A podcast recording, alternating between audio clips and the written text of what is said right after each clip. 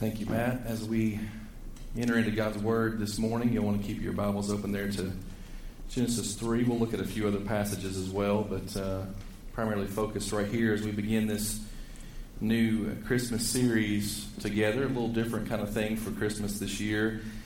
To begin this new series, The Biggest Story, you know, we come to this time of the year every year, and we're reminded of the fact that our Savior was born some 2,000 years ago in Bethlehem. We remember angels and shepherds and wise men, and we remember the fact that Christ was born in a barn and laid in a feeding trough because there was no room for them in the inn. As we consider these things, I'm afraid we often forget that this story, the Christmas story, is part of a much bigger story that God has been telling ever since the world first began. In fact, we could say it's part of the biggest story that's ever been told. So this year, as we celebrate the birth of Christ together as a church family, here's what I want to encourage us in. Let us seek to see his cradle in light of his creation of the entire world. To see his cradle in light of the corruption that came into the world as a result of sin. To see his cradle in light of the covenant promises that God made and continues to keep even in our day. Let us seek to see his cradle in light of his cross. To see his cradle in light of his church. And also to see it in light of the consummation of all things that God is bringing about in his promise to complete as only he can.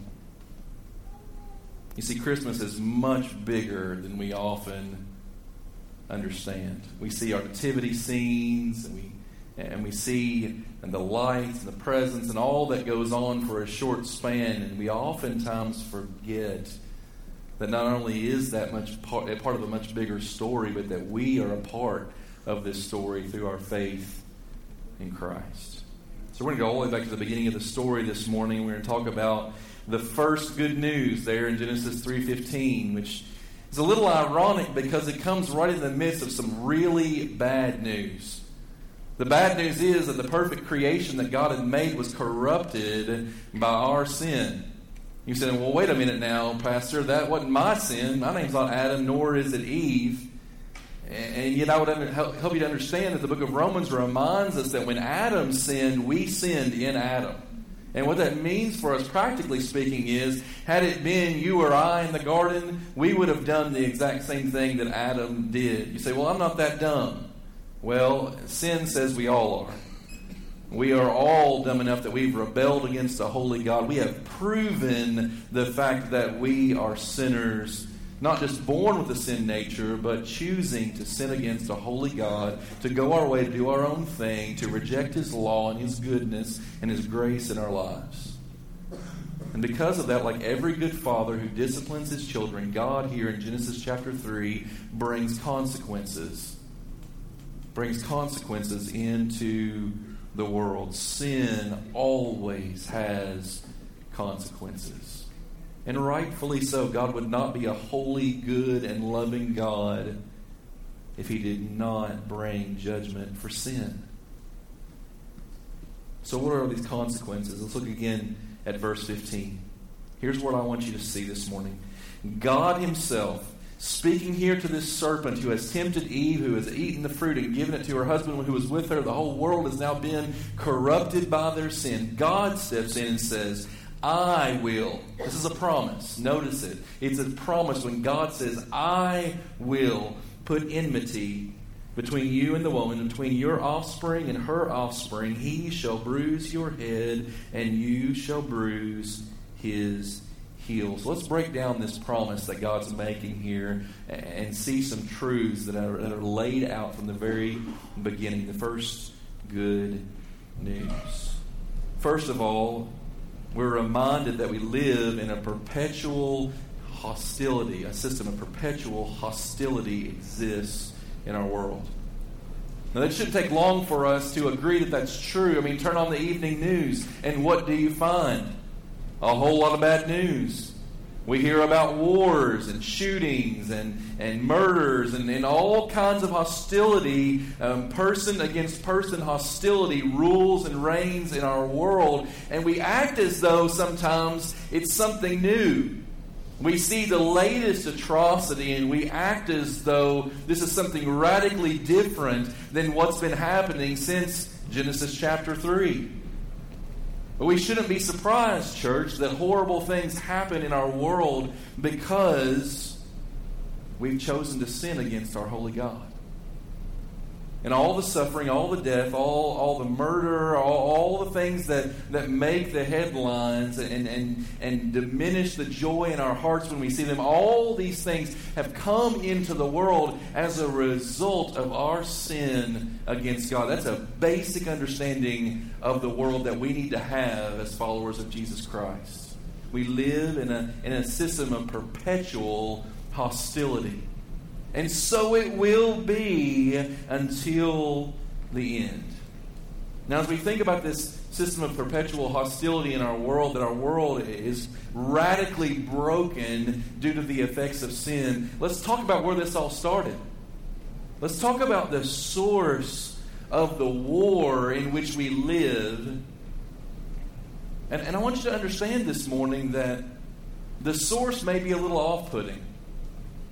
As we think about the source of the war between good and evil and the war in the world in which we live, as we look at our broken world and we begin to understand that there will always be, until Christ returns, hostility between the forces of good and the forces of evil, that this war will continue between the offspring of the serpent and the offspring of the woman who would be our Savior. As we look at these things, let us understand this morning that the source of the war is, in fact, God himself. Now, automatically, for some in the room, you're going, now wait a minute, I don't like that very much. Preacher, are you telling me that the source of all the hostility and conflict and good versus evil garbage going on in our world is God himself? I'm not telling you that. Genesis 3:15 is telling you that. Look what he says. He speaks to the serpent who has lured the woman into sin. And he says, here's what I'm going to do. I will put enmity between you and the woman, between your offspring and her offspring. Now, we could be quick to say, I don't know if I really like that God or not. Preacher, are you telling me that all the struggles that we experience came as a result of the actions of Almighty God? And I'm saying to you unequivocally, yes. And rightfully so.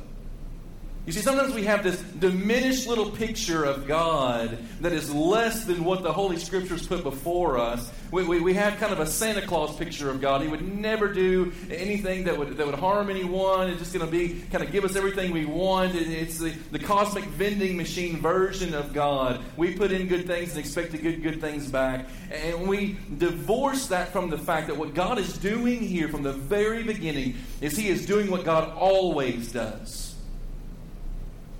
And so that begs the question, what does God always do? God is purposed with one main thing, and this is it. You want to know why God does what He does in your life or in any other life or in any other instance in all of creation? Why does God do what He does? For the display of His own glory. And rightfully so. Church, don't miss this. We're so quick to talk about how God does everything. We read into Romans 8:28. God works everything for the good of those who love Him and are called according to His purpose. And is that true? Yes, it's true.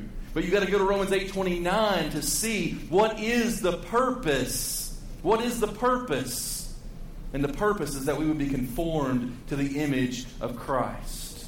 And so our good God will allow horrible things to exist in order that we might see the greatness of His glory. You say, what do you mean by that? I mean, Genesis 3:15, God says, here's what I'm going to do. You sinned against me. You rebelled against me. And as a good father, I'm going to step in and I'm going to put in place this thing called hostility, called enmity. The war between good and evil began right here in this moment. And ultimately what God is doing, please don't miss this, because you misunderstand the entire Bible when you put us at the center. When you act as though everything that God is doing is for our good and you omit His glory, you miss the whole point that everything that God does is for the display of His glory, and rightly so. Who else deserves to be glorified? Now, I know our sinful nature in us pretends as though we deserve glory, but it's not true. We've walked in Romans 1. We've exchanged the truth of God for a lie. We've served created things, even served ourselves, rather than the Creator who is meant to be forever praised.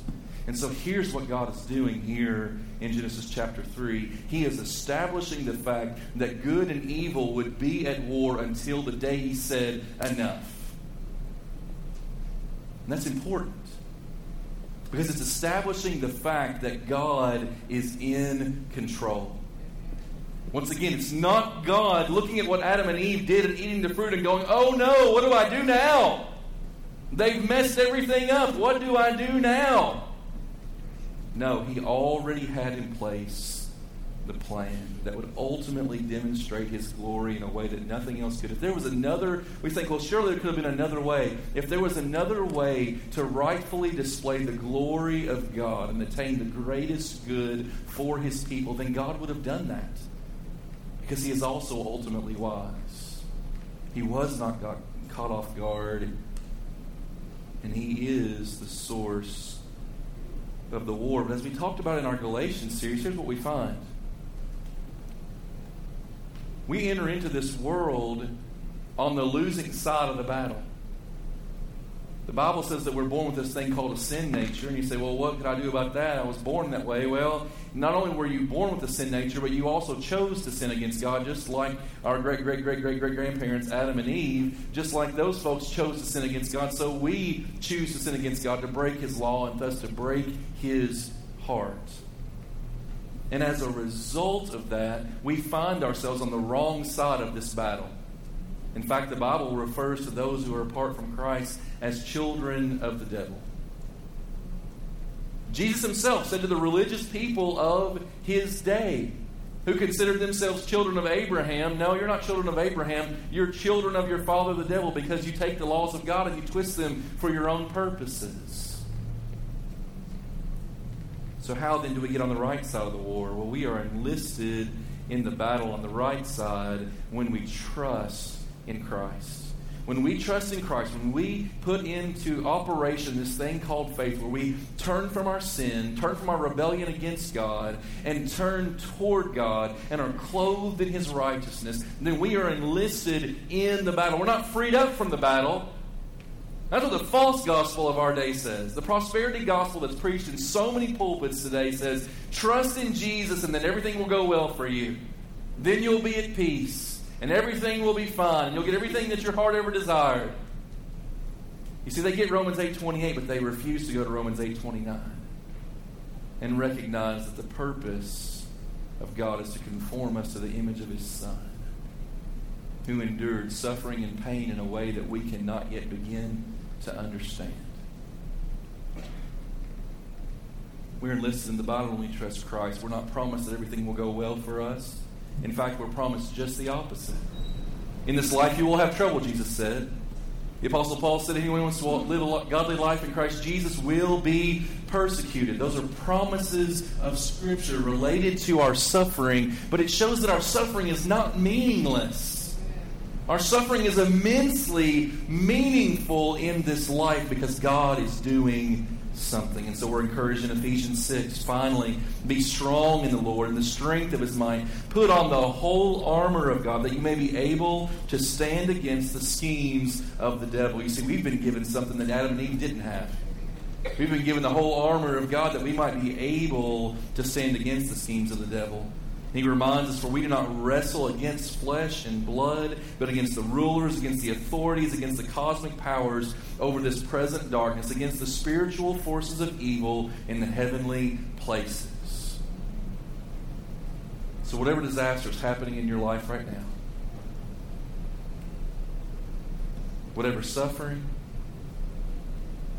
whatever trial, whatever travesty, understand this morning that if you are walking with Jesus, if you're trusting Him by faith, and yet your world, your life seems to be falling apart, God has purpose in that. And the battle is not against the flesh and blood enemy that you think is the cause. The battle is against spiritual forces that are happening. Unseen things are taking place. And you are a part of, if you're walking with Jesus, you are a part of a spiritual battle that began in Genesis chapter 3. And praise be to God, if you're walking by faith in Christ, you are on the winning side of that battle, even though you may feel a lot of days like it's a losing battle. It's beyond your feelings. It's about faith in Him, trusting Him. And so let's talk some more about Him this morning. In the next part of Genesis 3:15, we see the pierced heel of the Savior. God says, I'm going to erect hostility here between your offspring, Satan, and between her offspring.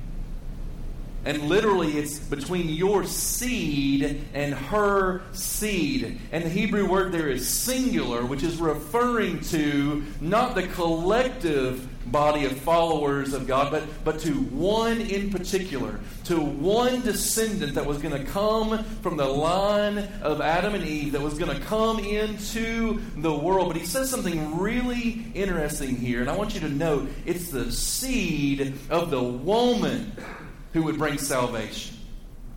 Now that's odd. If you look at the Old Testament, whenever the term seed is used in terms of offspring, it's always used in reference to the seed of the man. Now we won't get into reproductive stuff this morning because we have children in the room. But what we will say is there's something reproductively that makes sense in that regard. But here he's saying it's not the seed of the man that through which the Savior is going to come. It's what? Look what it says. The seed of the woman. Between your seed and her seed, between your offspring and her offspring. And then to make sure that we understand that this is referring to a singular individual, he says in the next part, and he shall bruise your head. He shall bruise your head, and you shall bruise his heel. By the way, think about the Christmas story. Think about how God ultimately sent His Son into the world. Was it not through the womb of the Virgin Mary that God's Son came through the woman, apart from any connection to her husband, and that He was given by the Holy Spirit, implanted into Mary's womb? And it was something that reminds us of this first promise in Genesis 3:15. Isn't God good? To lay these little kernels of truth from the very beginning, that when we get to the New Testament, when we get into Matthew and into Luke, and we see what God brings to fulfillment, that we can look back and say, man, He said that it was going to be the seed of a woman. It's the only time in the Old Testament. Every other time when you see seed referring to offspring, it's always the seed of the man. But right here He says, no, it's going to be something different here. Something strange and unordinary is going to take place. The virgin will be with child, and you shall call His name Jesus. But also be reminded, church, that He would be wounded for us. That His salvation, the salvation He came to bring, would not be without great cost. He says here in Genesis 3:15, you, Satan, you shall bruise his heel. There would be a wound, but his wound would not prove fatal forever. There's two woundings here that take place. This one would not prove fatal forever. Go to Isaiah 53 and you'll find these words. Surely he, referring to the same one here as in Genesis 3:15, surely he has borne our griefs. He has carried our sorrows, and yet we esteemed him stricken, smitten by God, and afflicted. But he was wounded for our transgressions. He was crushed for our iniquities. Upon him was the chastisement that brought us peace, and with his stripes we are healed. And you fast forward just a couple of verses and you find verse 10. Yet it was the will of the Lord to crush him. We struggle with that. The will of the Father to crush his own Son. And yet why? He has put him to grief. When his soul makes an offering for guilt, he shall see his offspring. He shall prolong his days. The will of the Lord shall prosper in his hand. He will be stricken in the heel, and death will occur, but death will not be the end. You see it there in Isaiah 53, again a foreshadowing of what the Lord was going to bring to pass in the days of Jesus Christ. That he was going to experience a death that should have been ours. That he was going to take our place at the cross. That the wound he endured was not a deserved wound, but it was a divine wound. And that the Lord God himself, his own heavenly Father, had to that it should be so from the very beginning. Don't miss it. This was always the plan of God for your salvation and for the display of his glory. And we finished this morning speaking a moment about that pulverized head of that old serpent. He says, yeah, devil, you're going to get your shot in. You will strike, bruise his heel, but he will crush your head. Note, first of all, the surety of the wind. And he's saying here, this is going to take place. There's a sure win here for the people of God. Let me just say something about this that's so important in the day in which we live. There is so much of a dualistic mindset that's erupting in our culture right now. In fact, 2 weeks from now, the biggest movie of the holiday season is going to be Star Wars, okay? So Star Wars Part 27 or whatever number we're on by now is coming out here in a couple of weeks. And Star Wars is grounded in a dualistic understanding of the world. You've got the dark side and the light side, and they're kind of a yin-yang kind of thing where they both seem to kind of be equal in power, and you're not sure exactly who's going to win out, and you're wondering who's going to go where and what's going to happen, and there's this back and forth. And you really hope that the light side's going to win because we always want the good guys to win. Why do we want that? Because God gave us that desire. Why do we love the hero story where good wins? Because God gave us that desire, and he is the hero. But in Star Wars, there's this back and forth, this dualistic balance, and we love it so much because it seems to resemble the world in which we live. There's a whole lot of good and there's a whole lot of bad, and it's back and forth and in and out, and we don't exactly know what to do with it all, and we hope that good is going to win out in the end, but we're not really sure, are we? Because we have in our mind this idea that good and evil are fairly equally balanced. And it really could go either way, right? No. That's where the power of the Scripture steps in and says, we do not live in a dualistic world where good and evil are balanced out and one could just as easily win as the other. No, God has already told us from the beginning of the battle who's going to win. Because the author of everything that is good would be stricken for our salvation, and the author of everything that is evil would be crushed and destroyed forever. That's the end of the story. And it's not even a contest. By the time we finish this series, we're going to find ourselves in Revelation chapter 20. And we're going to see the end of the story. We are going to see this snake crushed by the snake crusher. We are going to see that when the devil raises up the greatest army that he could amass in one strike, he is destroyed by our God. We do not live, folks, in a dualistic universe. We live in a world where God rules and reigns, where he is sovereign over all things, and we can trust him that the victory has already been won. I know it doesn't feel that way sometimes. I know that there are days, and there have been so many moments in our culture over the last few months When we look at the destruction from hurricanes and shootings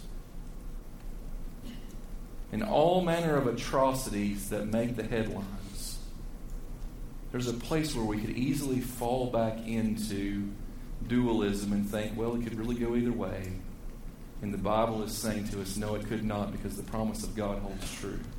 The surety of our win relies solely upon the promise of Almighty God.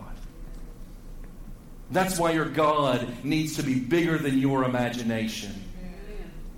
That's why you need the Word of God to reveal to you a God that is greater than your understanding. And I know we're so quick to say, well, yeah, when we get to heaven, we'll understand everything. We'll have it all figured out. By the way, you won't. You will never know the fullness of the mind of God because He is infinite.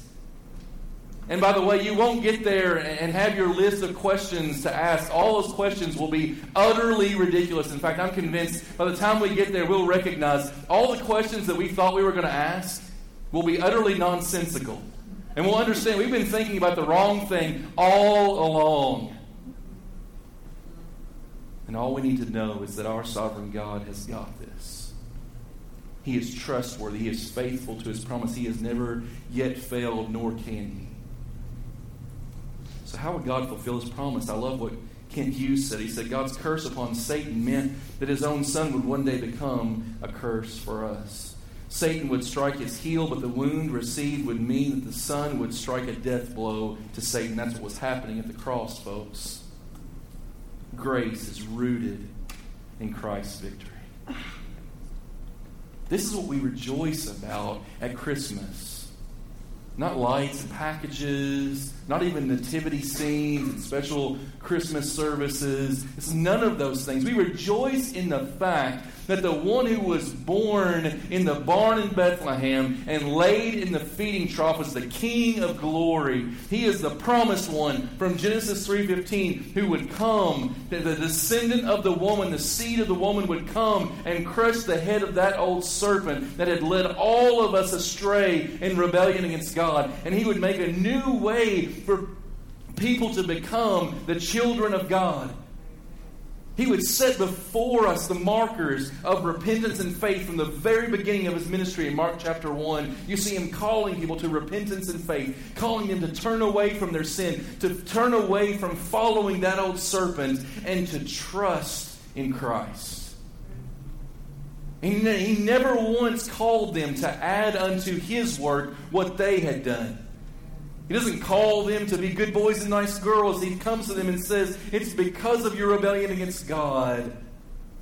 God in the flesh came to dwell among us, full of grace and truth. He did for us what we could never do for ourselves. And He is the one who struck the death blow against our greatest enemy. You see, Satan's wound will prove to be finally fatal. It's already been struck. Even now, understand that Satan is bleeding out. I don't want to be too graphic, but I do need to be a little graphic this morning for you to understand that what happened at the cross, in the death of the Son of God for us, that we might be saved, what happened at the cross was not the death blow to Him, but the death blow to Satan. Because 3 days later, when He rose up from the grave, it was in utter victory. And in that moment, we begin to understand that that was the beginning of the end for the greatest enemy of mankind. That was the beginning of the end. And if we want to be on the winning side, the side that is already won and will one day put on full display the victory, if we want to be on that side, then it is through faith in Christ that it will happen. And so we'll conclude this morning with Romans 16. The Apostle Paul writes, for your obedience is known to all. He's commending the persecuted church at Rome, the church that suffered much for the cause of Christ. He says, I know your obedience is known to all. They know what kind of church you are. how you stand firm in the midst of suffering. He says, so that I rejoice over you, but I want you to be wise as to what is good and innocent as to what is evil. And then listen to this promise. The God of peace will soon crush Satan under your feet. What do you think he was thinking of? Genesis 3:15. See, to remember that first promise that God made when sin came into the world. Remember that it still holds true. And the God of peace will soon crush Satan under your feet. Faith is the victory that overcomes the world. Faith is the victory. And by faith, we are in Christ, the snake crusher, and we are a part of the victory, so much that we can claim the last part of the verse: the grace of our Lord Jesus Christ be with you, be with us. We can rest in the grace of God, knowing that the victory has already been accomplished. We can rest in the grace of God, knowing that the snake has already been defeated. And yes, there is still the struggle. Yes, there is still the law of sin and death enacted in our world. But time is ticking. And when He comes again, and He will. By the way, when we remember Christ's first birth, we always need to remember this thought: He is coming again. And when He comes again, it will be no more baby in a manger. It will be the King of glory on His white horse. And He will be coming in utter victory. And there will be no more death or crying or pain. Those things will have passed away, and He will enact His rule and His reign, and those who have trusted Him by faith, who have become God's children through faith in Jesus Christ, will rule and reign with Him forever, so that what seems so big now, what seems so big in your life right now, that diagnosis that seems so big in your life right now, that family issue that seems so big in your life right now, that job issue that seems so big in your life right now, that debt, whatever it is that seems so gigantic in your life right now, the Word of God is saying to you today, your God is bigger. Amen. And He has invited you to be a part of the biggest story. And you take up your place in that story as you walk with Jesus, as you walk in victory over sin and Satan. And one day, what is now believed by faith will become sight. And the God of peace will crush Satan under our feet. Church, this draws us to hope. Not a hope so, but the certainty of hope that's found in Christ alone. So I must ask you today, do you know Him? Do you know the one promised in Genesis 3:15? And in Romans 16 and in Isaiah 53 and in Revelation 20, I could go on and on this morning. All the promises of God find their yes, find their amen in Jesus Christ alone. Do you know Him? I'm not asking do you know about Him. I'm asking, do you know Him? And the power of His resurrection, have you trusted Him by faith to conquer sin and Satan in your life and to give you the salvation that only He has the right to give because He bought it with His blood?